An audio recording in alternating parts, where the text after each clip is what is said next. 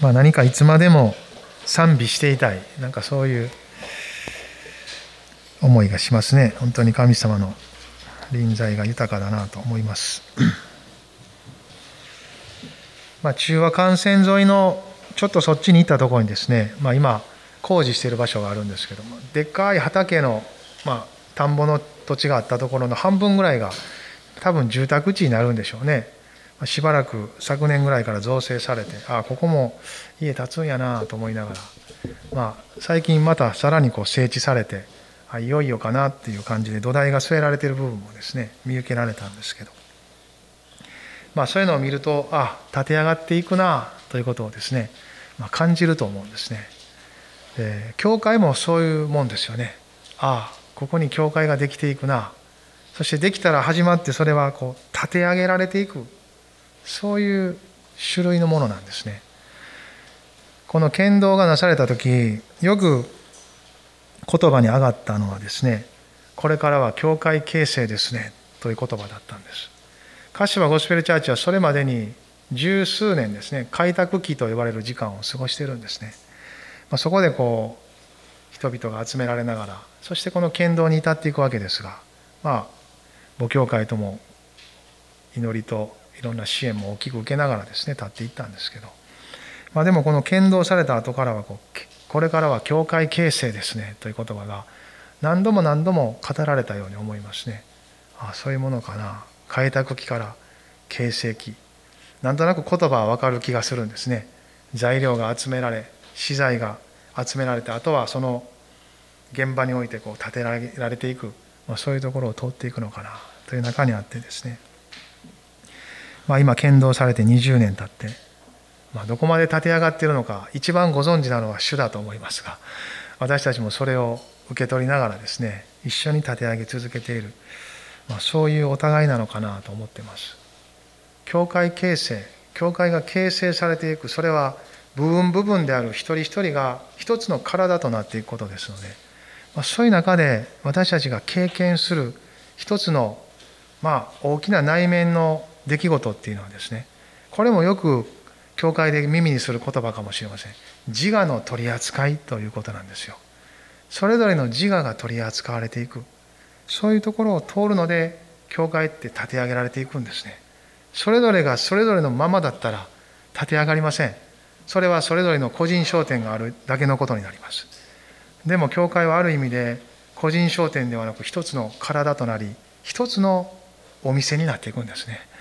ですからそこにはそれぞれが組み合わされていくための自我の取り扱いというところをま通っていくのかなと思うんですね。神学的な言葉ではそれを成果という言葉でよく表すんですね。成果。清く化けると書きますが、キリストのように作り変えられていく御霊によってそういう言い方もしたりしますよね。そういうところを通りながら行きます。それは罪人である私たちは救われてもなお罪の影響を受けて生きていくからです。歩いていくからです。この世から取り去られたわけではなく世にあってあらゆる罪の誘惑にも合いそういう心の状況にも出くわしていくんですよね。また私たちの肉声もそのままあります。ただそれは扱われるものであるということを私たちはこう経験していくんじゃないかなと。同時に救われてますので天よりの影響も受けていくんですね。御霊によって。その狭間で私たちは自我が取り扱われていくんですがその扱われる場所は私たちが救われた時に見上げたのと同じ十字架なんです。十字架は見上げるものでもありますがそこでキリストと共に合わされていく。洗礼を受ける時それを体現するんですよね。水の中につけられるのは地に埋められることです。死んで葬られそして引き上げられることは復活を表してますから十字架に表されているその型として洗礼を受けていきます。その時は全てが分かったわけじゃないけどこれからそのように生きていきますという方向を持って歩き始めるんですよね。そしてその中でますます十字架を知っていくんです。ああ薄っぺらい。ああなんかこう掲げられたものだけに見ていた十字架が。ああそこが私の折り所なのか。時にはそこでは十字架の陰に隠れああ守られる場所なのか。さまざまに十字架を中心にですね信仰生活を私たちは知っていくのかなと思います。キリストの死と葬りと復活それが私もそこに合わされて死んで葬られ復活したんだという事実の中にですね私たちの自我は解放されていくということを通っていくんですね。自我はなくなりません。私たち自身ですから。ただ扱われ切り離され肉声と御霊が分けられて混ざり込んだ状態からはっきりと肉を知り御霊が分かりそしてそこを貫く十字架を知って私たちは御霊に導かれて歩いていくというそのような霊的成長を導かれていきます。これは聖書に書いてあることですしクリスチャンたち教会がたどっていく間違いのない道です。それ以外のところを通ろうとすると間違っていきます。ずれていきます。歩きやすいかもしれない。人間性には親しく楽しいかもしれない。でもキリストにある御霊による成長は成し遂げられていきません。ですから聖霊様はいつもそこに私たちを向かわせていくんですね。向かわせていきます。神の恵みの見業なんですよ。自我の取り扱いという言葉の響きは何か窮屈なうわなんかしんどそうみたいな イメージがあるかもしれません。でもそれがもたらす霊の解放その自由な神の子供としての歩みは勝利であり私たちを通して神の御国が前進していくことなんですね。宣教ということの中にはこの内面の取り扱いが必ずワンセットでやってくるんです。広げられようとするとまず私たちはへり下って下らされる道へと導かれていくと思います。2013年の御言葉を先週見ました。その枝は柿を越えるという豊かな広がりのビジョンをあのヨセフに与えられた2倍の祝福を神様は私たちにも語ってくださった。その次の年私はどこに導かれていくのかなと思っていた時に与えられた御言葉を今日開きたいんですが2014年の年間聖句なんですね。コロサイ人への手紙の2章の6節から7節です。コロサイ人への手紙2章の6節から7節のところ。新約聖書ですね。コロサイ人への手紙2章6から7を一緒に読んでいただけますでしょうか2の6から7ですこのようにあなた方は主キリストイエスを受け入れたのですからキリストにあって歩みなさい。キリストのうちに根ざし、立てられ、教えられた通り、信仰を固くし、溢れるばかりに感謝しなさい。このところからキリストのうちに根ざし、まあ、当時はキリストの中に根ざしという、そういう役だったと思いますが、そういう導きを受けたんですね。ああ何かこう広がり、どうなっていくんかなと思ってたところに、何かもう一回こう差し戻されて深く下に潜らされていくような、まあ、そういう方向性を感じましたまあでも神様が導いておられるので間違いないだろうなと思いながらついていくことにしましたまあ皆さんもそうだと思いますけれども。まあこの御言葉からですね今日は一緒に見ていきたいなと思います。当時どのようなメッセージをしたのかよく知りませんけれど、まあ、同じ御言葉からですね今日は見ていきたいなと思っています。このようにあなた方は主キリストイエスを受け入れたのですから私たちもそうですね。あなたはそのようにあの時キリストイエスを受け入れ信じ救われました。救われたのであれば次に書いてあることは当たり前のことです。キリストにあって歩みなさい。ねそういうことじゃないですか。イエス様を信じて救われたのであればキリストにあて歩みなさいなんです。無理やり無理やり入れ込んでしまった。無理やり入れました。すいません。当たり前。なんか今年入ってからですねこの当たり前体操ずっとあるんですねなんかああ当然やんかキリストにあっては当然や当たり前やという思いがいろいろしてくるんですよね不思議なんですけどまあこれもそうなんですよねイエス様信じて救われたんだったらキリストにあって歩みなさいというこの勧めは当然のことですよねそしてまあ私たちもそうやなと受け止めますよ。キリストにあって歩みなさい。当たり前や。イエス様信じたんだから。キリストにあって歩むんやから。当然やんかって。キリストにあるってどんなことかご存知ですか？と問われたらどうでしょうか？キリストにあるって、キリストにあって歩みなさいって言うけどどういうことやろうって。キリストにあって歩みなさい。だけを考えたら、まあ、分かるような分からないようなところもあるかもしれませんけど、まあ、それに対になることを言うとすれば対句を言うとすれば今まで通りあなたにあって歩みなさいなんですそれが対になる言葉です今まで通りのあなたではないということですよねキリストにあるあなたとして歩いていきなさい。ということはキリストにあるということは新しいことということです。そしてそれがイエス様を信じて与えられたあなたの新しい、まあ、ある意味でアイデンティティですよ。神様がくださった。アイデンティティとは私はこういうものですと自分を証明するものです。ID カードとかよく言いますけど。私はこういうものです、まあ、名刺よりももうちょっとこうちゃんとしたやつですよね。ID カード。私はこういうものなんです。今までのあなたではない。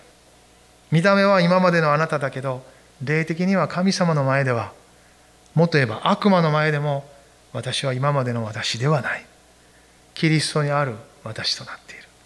だから悪魔に勝てるんです。罪にイエス様が打ち勝たれたのでイエス様にある私は罪に勝てるんです。勝利した者としておるんです。そんなようなことも聖書に書いてますよね。キリストイエスにあってあなた方は圧倒的な勝利者です。と言われているのはそのゆえじゃないですか。私が強いのではないです。私が何かしたからではないです。キリストが十字架であがなってくださった、その流された血によって救われた私なので、私は圧倒的な勝利者なんです。と。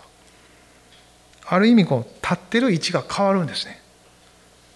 今までの通りの私、今まで培ってきた全てを持って生きようとする私と、イエス様を信じて新しく与えられたところのキリストと結びつきキリストが持っているものは全部私のもんですと言って歩く生き方です。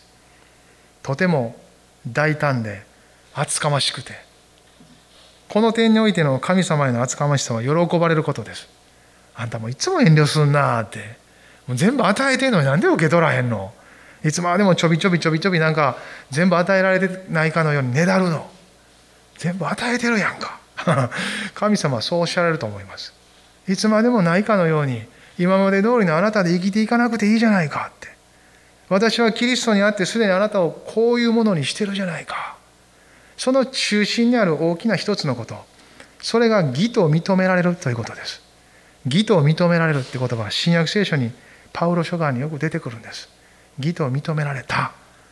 それは神様の前に確かな立場を得たということです。神様がこれこれのことをしたらこれこれのことをしますという約束を与えられました。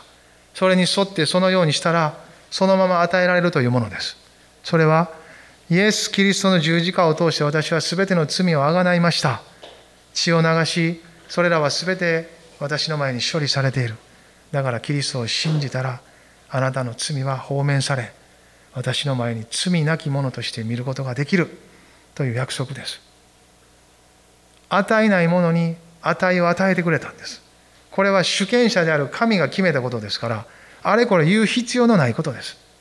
いや、主よ、でも私はこんなもんだから、いや、あのこともあのこともそのこともあるから、全部分かった、それもひっくるめてそうやって、そこに含めたらいいって言ってくれることなんです。義と認められたです。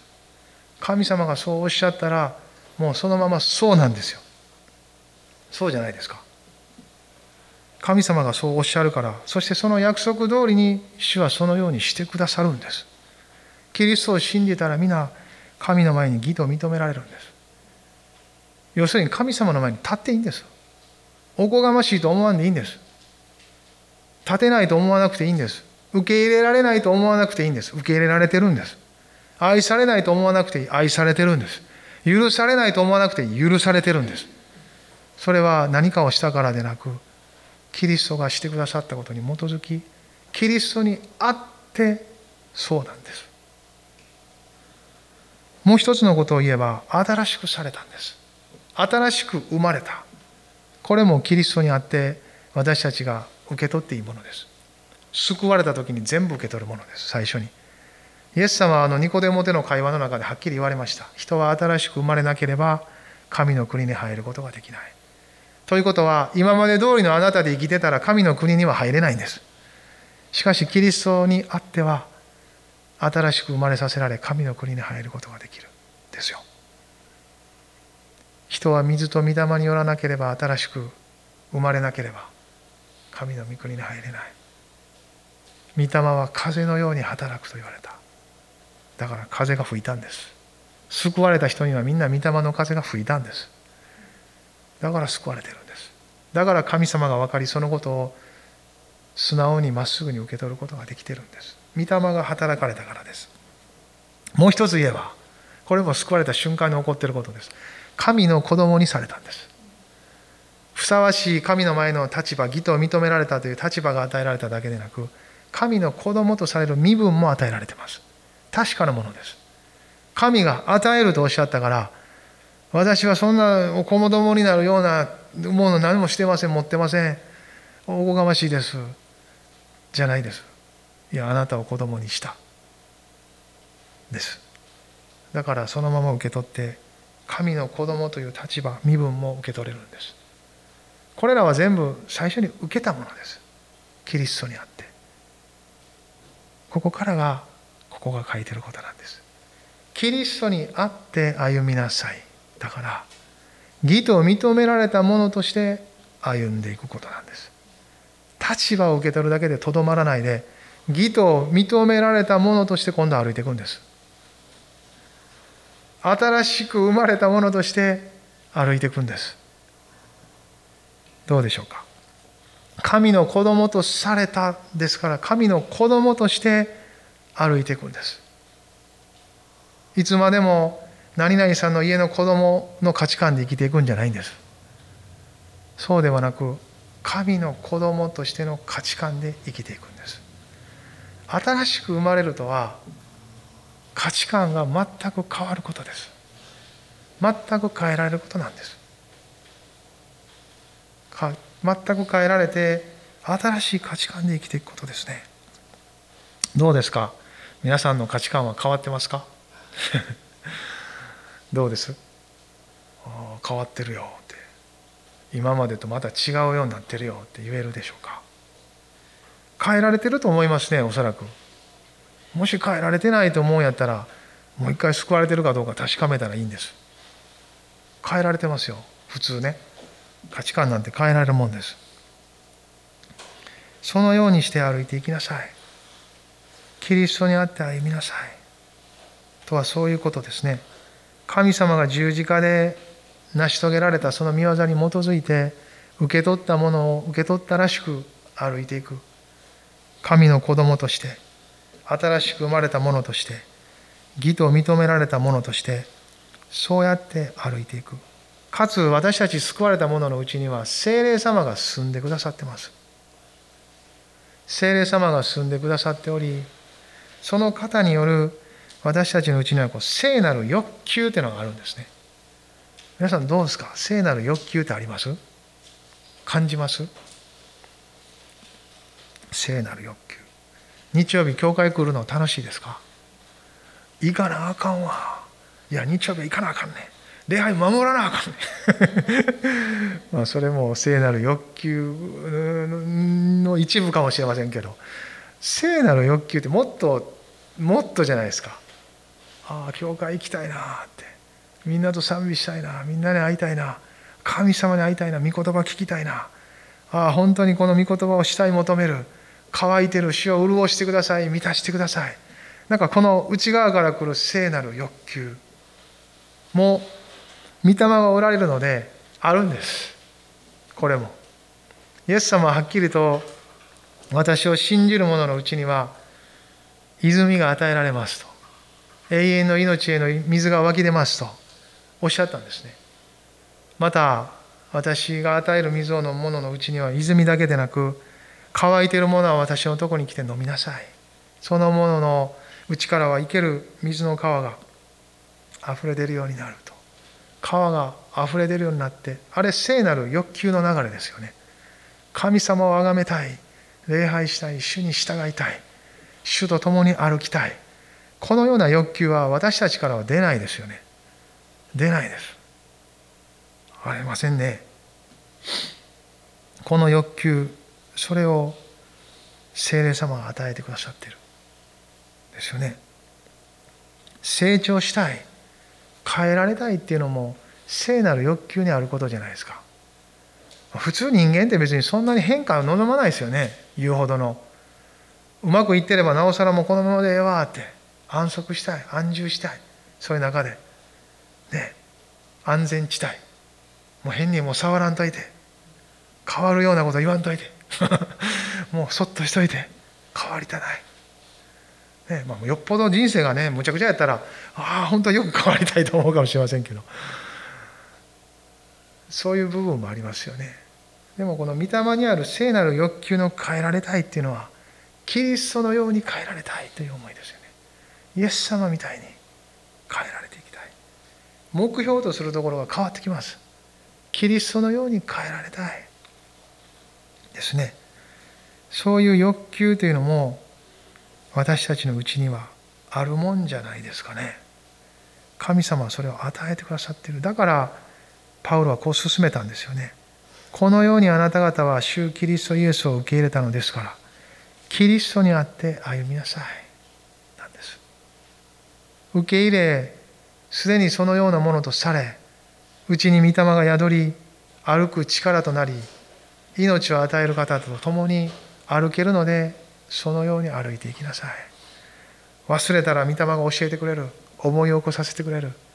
そしてまた歩き出すことができるように助けてくれるんだ。まあそう言ってるんじゃないでしょうかね。御霊によってということもここには含められてるのかなと思います。まあそのことを7節ではもうちょっと砕いて書いてるんですよね。キリストのうちに根ざし立てられ教えられた通り信仰を固くしあふれるばかりに感謝しなさいと書いてます。キリストのうちに根ざす？その聖なる欲求に沿って歩くとすればこれも当たり前じゃないですかね。主にあってキリストにあって歩こうとする時その命の源であるキリストに根ざすということは当たり前のことじゃないでしょうかキリストを通して救われ命を与えてくださった方と共に歩いていこうとする一緒に歩きキリストのように歩こうとすればキリストとつながりしっかりと根を張ることがなければそこから命を受けることができませんのでこれも当たり前といえば当たり前かなと思いますね。命の源であるキリストとの結合を表している、まあ、そういう言葉じゃないですか。キリストと結ばれるところは十字架ですから十字架にやっぱりまた向かっていくんですよね。ああイエス様に深く根ざさせてください。その私をそこにきっちりとつなげてください。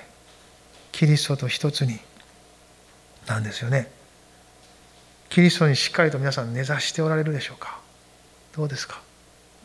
キリストからの養分をたっぷり受けてるでしょうか？ね。御言葉から祈る時に教会もそうですがその交わりの中でキリストは生きておられるわけですからそのキリストにしっかり根ざしていく。イエス様もあのブドウの木の例えで言いましたもんね。枝は木につながっていなければ実を結ぶことができない。ご自身とのつながりを父なる神との関係を語られました。そこにおるならばしっかりと命と養分を受けていきます、ね、そのことをシンプルに信じれたら幸いですよね。私は何かやっとかんとキリストにつながってないんやっていう自分のなりの考え方でキリストにつながろうとしてそれができたかできてないかでもし調べたら難しいですよね。今日は聖書を読めたからキリストにつながってるわ。今日読まれへんかったからつながってないわ。イエス様離れてしもうたわって。そんなバカな話ないんですよ、まあ、ある意味でですよこれは。そんなことないんですよ。読む方が読まないがキリストは変わらないですよ。私たちがつながっている事実も変わらないです。ただ私たちがつながった事実から離れるだけです。なぜなら自分の行いにかけてそれを考えるからです。ああって。もっと厚かましくていいんじゃないですかね。また、たとえそうでも、まあ、ずっとそのままであかんですけどね、たとえそうでも。その時には。大方の人は真面目ですからね、そのままでおることなんてないですよ。だからそう言うんです。そんな時にはもう自分をちゃんと許して神様がちゃんとつなげてくれた恵みによって私は今日も主とつながってるやんって。そんじょそこらのことで切り離されることなんかないやというところに立つ必要があるんですよね。命の源であるキリストとの結合は永遠に変わらないです。キリストはつないでくれた以上最後までしっかりと実を結ぶとこまで導いてくださるんですよね。立法的になる必要はありません。自分の行いにかけて神様との関係をいつも見る必要はないんです。それは十字架をよく脇に置くことです。十字架を見上げるということは神がしてくださったことを心に留めることです。まずは一番にそこから入っていくべきです。ああ主が私のためにこんな私のためにできへん私のために失敗ばっかりする私のために十字架にかかってくれたんやって。そこから入ったら自分を見ずに済みますよ。あとはゆっくりと作り変えられたんで必要に応じて見ながらでもそれを恵みにすり替え取り替えながらですね。すり替えるって言ってなんか悪いことしてるみたいな取り替えながら主の恵みで続けて生きていくのは変わらないことです。同時にそんなん言うとったらほんなもう適当になるやんかって。そんなもう恵み恵みばっか言うで言うてですね、まあ、捉え違えた恵みの生き方をすると放獣ってことになりますよもちろん。何やってもええんや全部許されとんやって。肉体がやることは霊的なことと関係ないんやって。うちで信じてるから行動は何でもええんやってなったらですね。それは二元論っていうなんか昔現れた異端のルートになっていくんですけど。人間ってそういう考えもするからですね。でもそういうことじゃないのは分かりますよ。うちにあった命によって生きていくということは外側の行動まで変わっていくんですから。だって私たちは作り変えられ作り変えられ作り変えられながら今日まで来たんですから。自分が作り変えられてることを知ってますよどっかで。そしてそれは自分の欲求とか力によったんじゃなくて主の御霊によったんだということを知ってますよね。御霊はそれを教えながら私たちの霊もそれを生きてるから目覚めてるので共に知ってうなずきを与えていきますよ。そしていろんなことがある中にも何度でもいつもこの土台のところに帰ってくるんですよね。キリストにあるというところにもう一回帰ってくるんです。これはずっとあるんですけどでも踏み外すこともあるしずれていくこともあるんです。でもいつもそこに帰ってくるんです。ああキリストにある。あの最初のところにもう一回帰ろうって私は新しく生まれたんや。義と認められてるんや。そう神の子供なんや。うっかりしとったって。うっかりまた生まれつきの自分のままで歩こうとしとったって。ね。世間に鞭打たれ自分でも鞭打ち頑張りズムで生きることしか知らんかった私に帰っとったって。あでも違うんやって。イエス様がイエス様やって。私はよくリゲイン飲んどった。24時間戦えると思っとった。でも無理って分かった。だから今はキリストキリストから飲むんやって。私の水を飲むものはそれやそれを飲んだから泉があり流れがあるんやってこの流れで生きてくんやって。そこまで捉えていったら流れの中に入っていきますよ今度は信仰を持ってその流れに入っていくんです自分を預けるということはそこから始まっていきます。それがよくよく理解され十分になってくると身を捧げるようになってきます。これが献身ですよ。自分の我力と欲求と思いだけで神様に仕えることはできません。本当に恵みを知り十字架を知り全部果たしてくださってそこに乗っかって生きている命の営みはこの御霊の流れからなされていることに乗っかることなんやと理解するので自分を捧げるんですね。ああそれははるかに素晴らしい道やないか。はるかに命にあふれてるじゃないかって内側が知っていくんですよね。これが聖なる欲求じゃないですか。比べてもはるかにしのいでいることを理解してるんです。これが霊的理解ではないでしょうか。その理解に基づき私たちの信仰を働かせて主に応答する献身がなされる時に私たちの人生は変革されていくんです。文字通り変わっていきます。その内なる欲求に従って毎週ごとに教会来るから霊的な命を受けてその毎週教会に来るっていう人生なんて普通にしとったらないんですよねこれ。よっぽどやないと。これは画期的なことです皆さん。こんな天気のいい日に悪い日もあるけど季節の移り変わりでもう今日は外行ったらもうバーッとしたやんかって思う時にも教会に行くことが私にとって重要なことなんだと思えるその心が変えられてる一歩二歩三歩十歩百歩なんですよ。それに応じて応じて応じて応じて生き続けた人生の中で人は変えられていきます。一周では見えないこともあるでしょ。でも1年経ち10年経ち100年生きるかどうかしません。100年経ったらもうちょっと幅やつって50年ぐらい経ったら変わってくるじゃないですか。変えられていくことを見ることができます。絶対に振り向いた時に主にあって変わってることを理解すると思います。この聖なる内なる御霊の流れその欲求に沿って歩くならば私たちは変えられていきます。パウロは立てられとも言ったんですねここで。根ざすというイメージだけではありません。ここでは立てられパウロがよく好きなこの建築に例えてるんですよね。彼はよくよく教会のことも建築に例えて語ってますが一人一人のその霊的生活においても立てられていくというイメージ。これなかなかいいなと思いますよね。私たちはよくそれを目にするからですね、まあ、建築工程ってありますよね。私はもう建築家の専門家じゃなくても専門家がそこにおるので間違えてたらまた教えてほしいなと思いますけど、まあ、普通こう着工という時を迎えながら施工されそして最後竣工というところに至っていきますよね。その流れの中でこうずっと続いていきます。普通はこうね荒れ地のようなところをこう造成してきれいに整地してその後土台が作られていきますよね。そのままで終わってたらどう思います？何やこれ何かあったんかって。ちょっと問題が感じられるんですよね。資金が尽きたか何かがあったんですよ。材料と届くのが遅いんかとか。普通はそこまで行ってぐっと土台が据えられたらぐっと立て上がっていくんですよね。立て上がっていってないっていうのを見るときにはそれは課題があるわけですよ。私たちのこの信仰生活にそれを置き換えて考えるときにですね土台が据えられるっていうのはイエス様を信じた時です。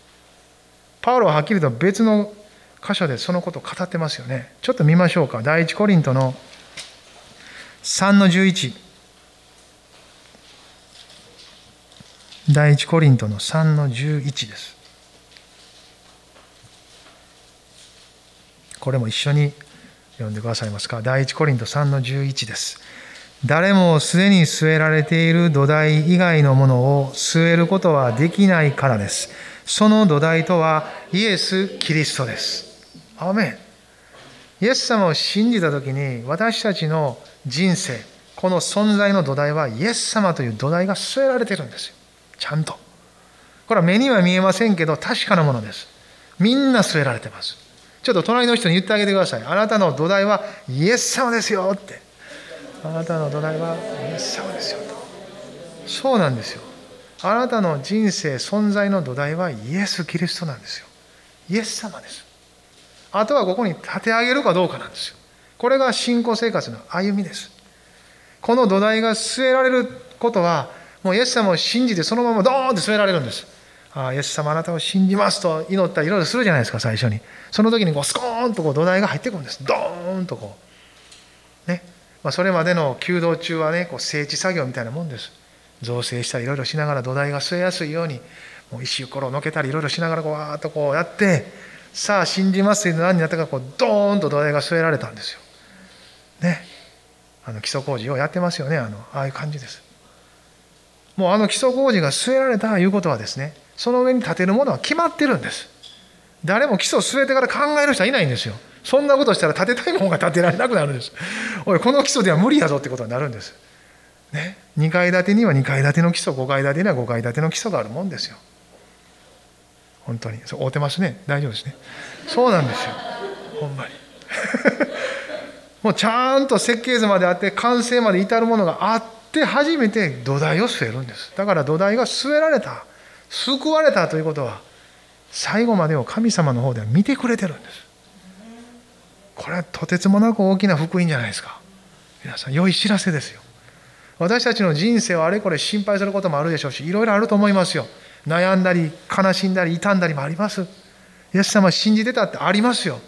困難もあるし乗り越えないといけないチャレンジ戦いももっとあります。でも完成は主が見てくださってるんです。そしてそこに至るように神様は導いてくれてるんです。だから土台が据えられたんです。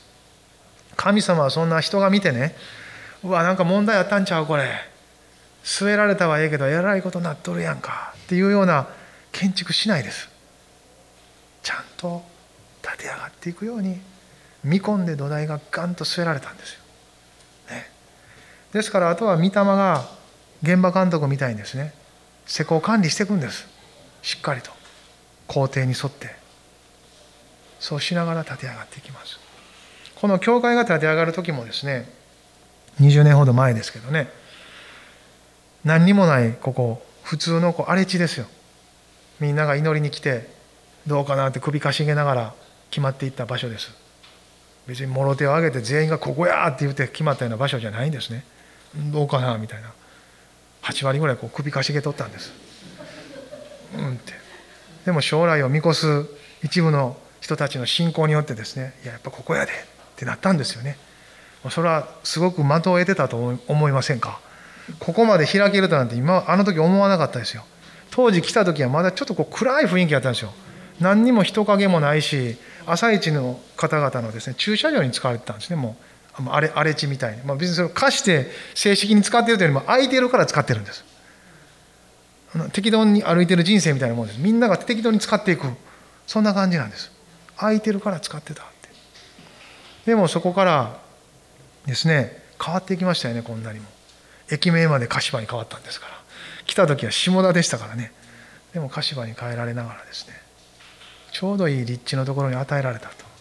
そしてしばらくして工事が進んでこう基礎が据えられたんですね。その時に私たちはまあいわゆる起工式のようなことはもうちょっと最初に本番するんかもしれませんけど、まあ、土台が据えられた時に一緒に集まってその土台の上でみんな輪になってですね祈りを捧げたのを覚えてます。工事の無事がね無事に進められるように。祝福されて豊かな教会が立て上げられていくようにですね。そ,、まあ、その前段階からも祈ったりいろんなことはしてましたけどね。そしてこうやっていくんですよね。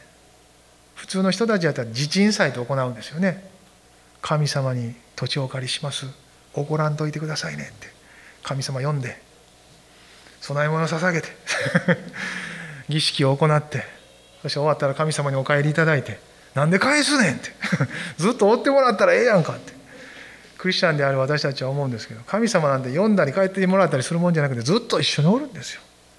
共におられる主が導いてくださったこの場所において主が祝福してくださる。その祈りを持って始めていかれそして土台が据えられてもちろんその時には設計図もあり完成パースもありました。こんなんができますっていうのはもう分かっていることです。何が建てられるか。大体ね細かい修正はあるとしても大体大まかにはこれですというのがはっきりとしてるもんです。そんな中で柱が建てられねいよいよ屋根がという時にはね普通は上等式って行うわけですよね。まあそんなようなこともあったかなかったか。いろんな時にもう祈りに来てたからもうそれ以上ですよね。来た人来た人がみんなこう外国から来たゲストも含めてみんなこう柱とかいろんなところに御言葉書いてこれも全部ひっぺがしていって何が残るかっていうと御言葉が残るんです。神の言葉によって建てられてるんです。いろんなこの地上の資材を持って教会堂は建てられてますが教会の本質はその土台はキリストでありそして神の言葉によって教会は建て上げられてるんです。そういう場所ですよ。そこには一人一人の祈りがあり心がある。精霊によって共に立て上げたい。成長しこの地を勝ち取りたいという聖なる欲求があるわけです。それに沿って人は計画し立案し計画しそして形にしていくんですね。神の御心を限りなくその御心に極限まで近づけてどう形にできるかということを形にしていきますよ。そんな中で完成していく。個人個人のそこに集められた一人一人の霊的生活はある意味でそこと同時に始まっていきますよね。教会という目に見える建物が建て上がるだけでなくそれを共に立て上げ祈りそして共に集い共に歩いていく一人一人の霊的生活が一緒に作られていきます。据えられた土台の上に精霊様は続けて立て上げようとしているんです。据えたままで終わりたくないんです。柱が立ったままでもう間もなく上等式やというところの手前で終わりたくないんです。はよ屋根張らんと雨で濡れるんです。屋根張ったらその中に資材も置けるし次の工程に間に合うことが全部進んでいきます。だから一つ一つ御霊が導かれる工程の中で私たちは歩いていくように努めていきます。それが私たちの側の霊的生活です。御言葉を読むのはその御霊の導きに沿って歩きたいからです。ただ、ああせい、こうせいということだけでなく、なんでそうするの？なんでこう語られるの？ということを理解するためには、主を知ることが必要です。主ご自身、語り手である方を知っていこうと思えば、日ごと御言葉に向かってないと、語られても分かりません。主は日々語られるし、人生のあらゆる面で語られ続けてます。でも、語られてる声が分かりません。また語られてる内なる声を感じたとしても、それが主からのものかどうか見分けることができません。この世の声もあるし、あなたの声もあるんです。それに乗じて悪魔の声もあるんです。悪霊も働きます。なぜなら立て上がることは阻止したいからです。御霊は父なる神はキリストは私たちを通してご自身の建物を建てたいと願っておられますが暗闇の力は壊したいんです。壊すかもしくは手のいいところで止めたいんです。まあここぐらいまで建てたら雨はしのげるで大丈夫やってでもよくよく考えたら風はしのがれへんやんかってなるんです。屋根はついたのはええけど壁もなかったら風はしのげませんやんってなったらそこからまた頑張り出せますやん人って。御言葉はそういう気づきを与えるんです。あなたの人生の恵みがダダ漏れなのは屋根しかないからですって。壁を作りなさいって。まだ後期は終わってない途中やって言うんです。終わってないんやでって。屋根ついただけやって。雨露しのげるだけでおっとったらあかんって。人生のちょっとした問題を乗り越えたぐらいで終わっとったらあかんって。そんな軽い欲求で終わらすなって。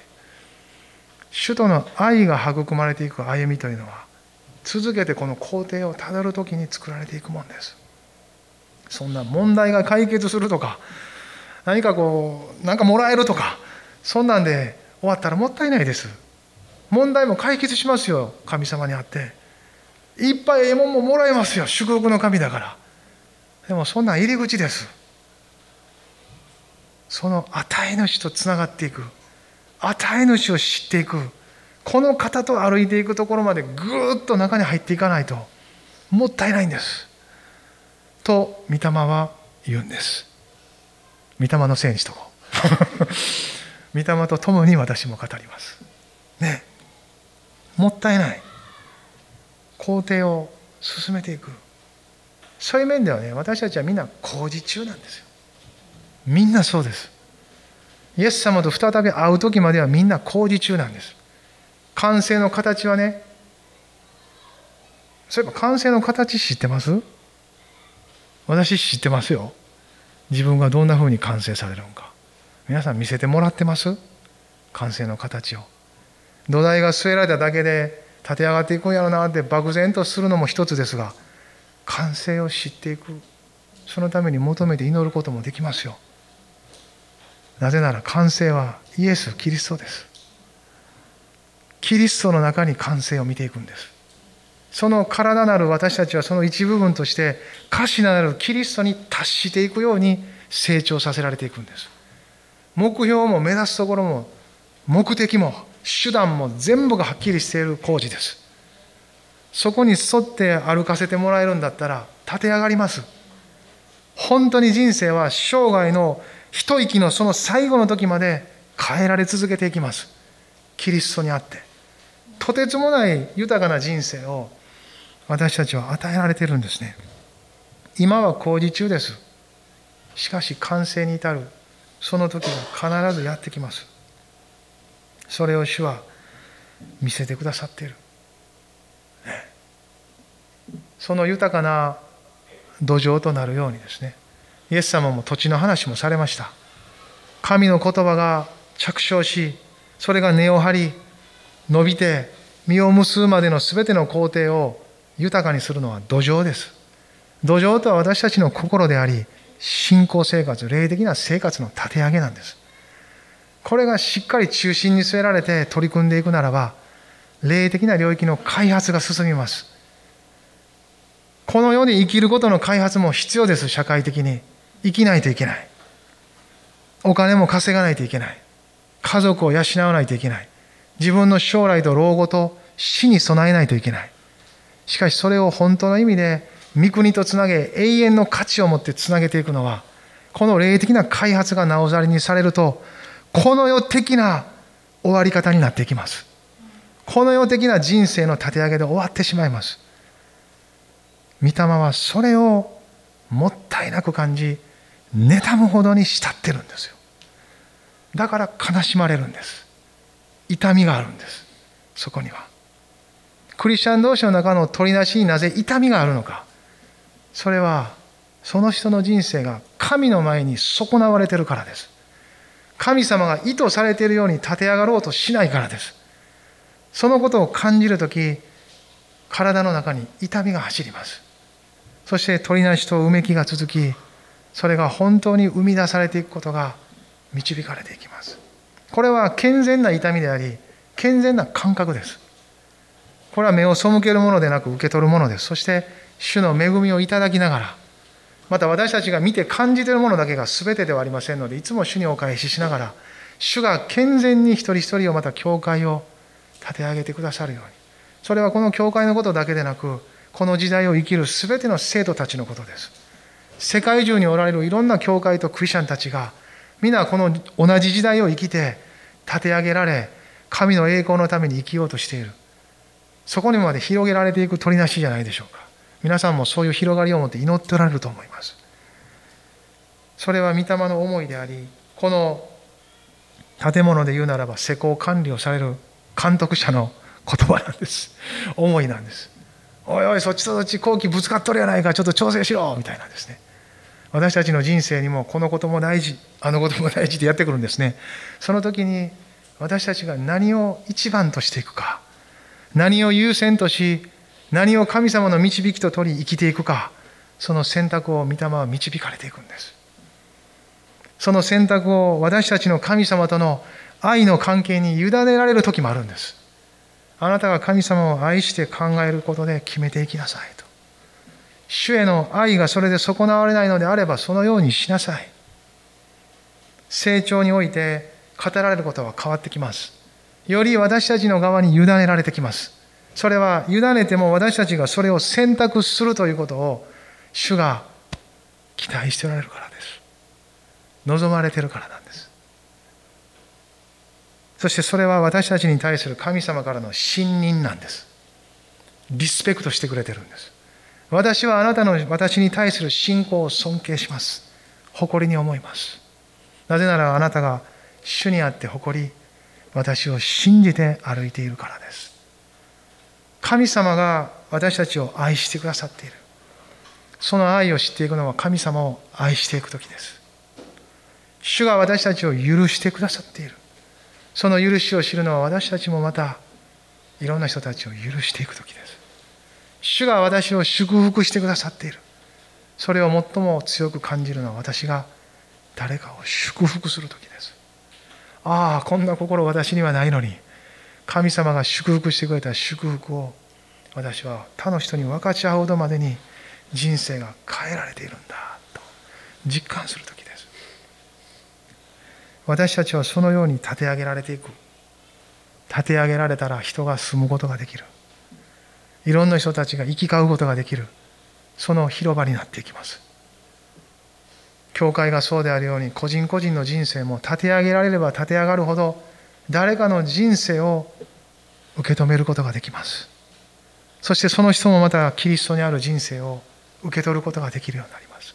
そのようにして世界の中に身近な人の中にもイエス様を信じる人が起こされていきます。宣教が前進していくことと私たちの内面が取り扱われていくこと作られることは一つのことです。一つのことです。ですから私たちが何かにチャレンジしようとすれば私たちの内面から始まります。へりくだり十字架を通り復活の命に預かるところを通りながらそのチャレンジされた内容の外側が前進していきます。根ざすということはそういうこと立てられるということはそういうこと。もう一つ信仰を固くしとも書いてますよね。このコロサイ書の2章の6節7節7節のところ。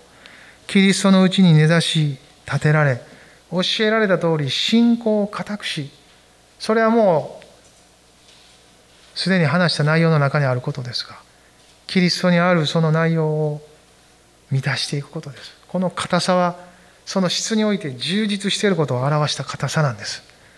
ですからキリストに満ちてる。溢れるばかりに感謝しなさいで最後パウロはこの勧めを締めてるんですね。恵みを知れば知るほど感謝は溢れますよ勝手に。感謝せなあかん。感謝せな。ああ今日感謝せえんかった。感謝できてない。感謝しよう。寝る前に10回感謝感謝感謝感謝感謝感謝。そんな感謝もまあ悪くはないですけど。私はできません。だからそういう感謝よりも恵みを思います。主の恵みに目を留めたら感謝があふれます。だって全部神様がしてくださったことですもん。今の私の人生と今の私があるのは。神様の恵みがなかったら何もないですよ。一つ一つ考えたらああ本当に神様の恵みやなって。主を感謝しますって感謝ってつながっていきます。つながっていきます。連チャンしていきます。どんどんですね。そういうもんじゃないですか。私のために私たちのために神様が成し遂げた見業を思い起こしていく。知っていく。振り返ったらあの時もその時もそうやな。ね。いろんなことある時にも恵みを思えば感謝があふれてきますね。あらゆる時に主を見上げて心を主に向けていく。その中で感謝があふれながら私たちのうちに満ちるのは私ではなくキリスト。という思いじゃないですかね。もはや私ではなくキリスト。キリストこそ全てです。そう思わせられていくんじゃないかなと思うんですね。皆さん完成を目指しましょう。自分の人生が主の前に完成することを見失わないでしましょう。神の前に全うされること。イエス様もあなた方は天の父が完全であるようにあなた方も完全でありなさいと言われたんですね。あの言葉ってすごすぎてなんか受け止めにくいですよね。私初めて読んだ時びっくりしましたよ。えー、ってえらいなんか基準高すぎるやんと思いました。でもよくよくイエス様と歩きながら考えていく時にですねああそういうことじゃないんかって。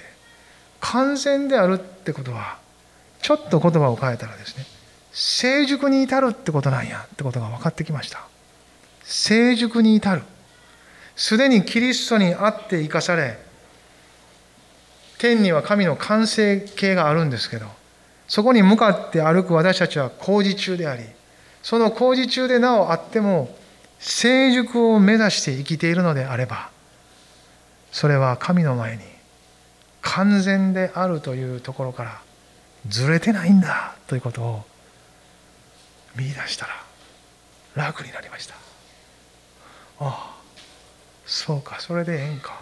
そしてそこにあってなお続けて主を求め聖なる欲求によって御霊が歩かせてくださっている。アブラムにも語られましたよね。あなたは私の前を歩み全きものであれ。ヘルニアで倒れてしばらくしてこの御言葉が響いてきたんです。寝てる時に。あなたは私の前を歩み全きものであれ。なんかどっかで聞いた御言葉やなと思って後で聖書で調べたらあ創世紀のアブラムに語られたやつやなって。その時なんとなく感じたことはどんな状況であっても私に信頼しなさい。そう語られてるように思いました。ああ悪せくせんでええんやな。まあ治りたいけど早う治そうとばっかり考えんでええんか。こんな状況の中でも神の子供として義と認められたものとして新しく生まれたものとしてキリストにある歩みはできるもんなって考えたんです。あれができへんこれができへんこれができるあれが持ってる。いろいろあると思いますよね外側では。でもキリストにある歩みってそんなものに左右されないですよね。生涯かけて成熟に至っていく。そういう歩みを主は私たちに与えてくださってるんですよね。皆さんいかがでしょうか？私たちも成熟を目指して成長していきましょうよ。成長させられていきましょう。私たちを主に捧げながら精霊様が豊かに働いていくことに期待しましょうよ、ね、立ち上がって祈りましょう。アメン。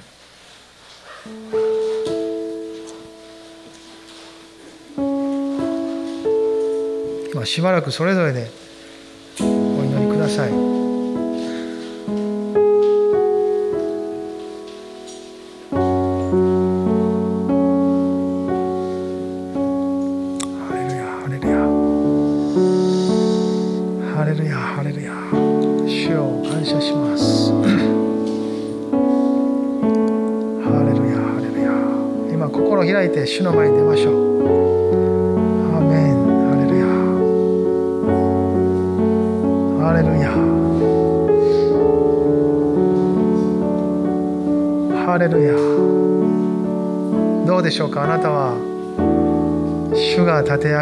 としているあなたの人生。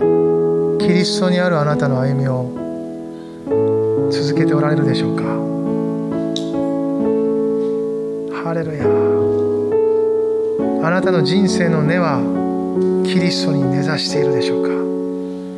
キリストから一番の影響を受けているでしょうか。あなたの価値を左右するものは御言葉であり御霊の促しでしょうか。あなたの選択は一つ一つ主に祈り伺いこの方が望まれるものを共に受け取ろうとするものでしょうか。ハレルヤ。何か外側ばっかりに目が行き内なる信仰の霊的生活がなおざりにされてなかったでしょうか。ハレルヤ。ハレルヤ。御霊は今朝あなたに何を語っておられるでしょう？あなたは御霊のどのような声を聞いているでしょうか？その聖なる欲求はあなたの中でどのように受け取られているでしょうか？ハレルヤ。ハレルヤ。ハレルヤ。おーシリ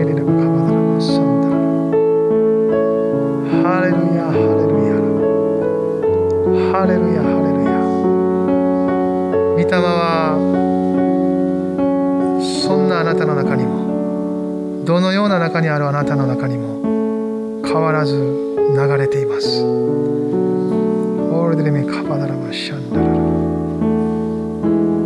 その泉は湧き上がり流れようと湧き上がっています。ないがしろにしないでそのままにしてください。主に委ねあなたの重荷を下ろしてください。ハレルヤ。人は心配したからといってその命の一日たりとも伸ばすことはできません。その主権者なる神の前に委ねることこそ最も人間としてまともな道です。ハレルヤハレルヤ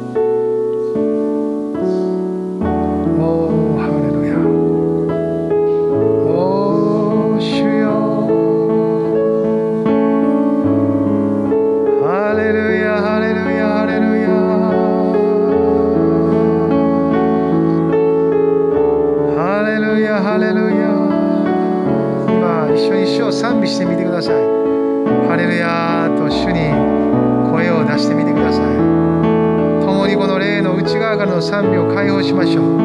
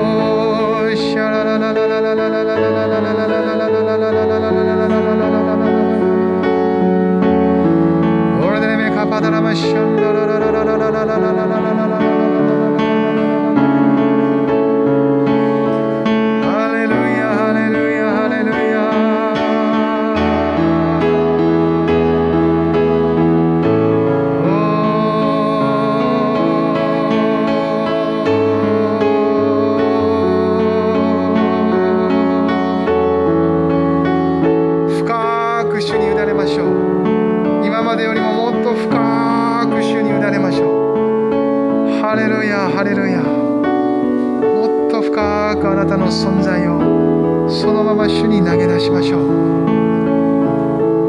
ハレルヤハレルヤ。頭で考えすぎないで。御霊がうちに働かれることを自由にさせましょう。ハレルヤハレルヤ。確かな知性は御霊からやってきます。私たちが知らなければならないことは御霊が告げてくれます。ハレルヤハレルヤ。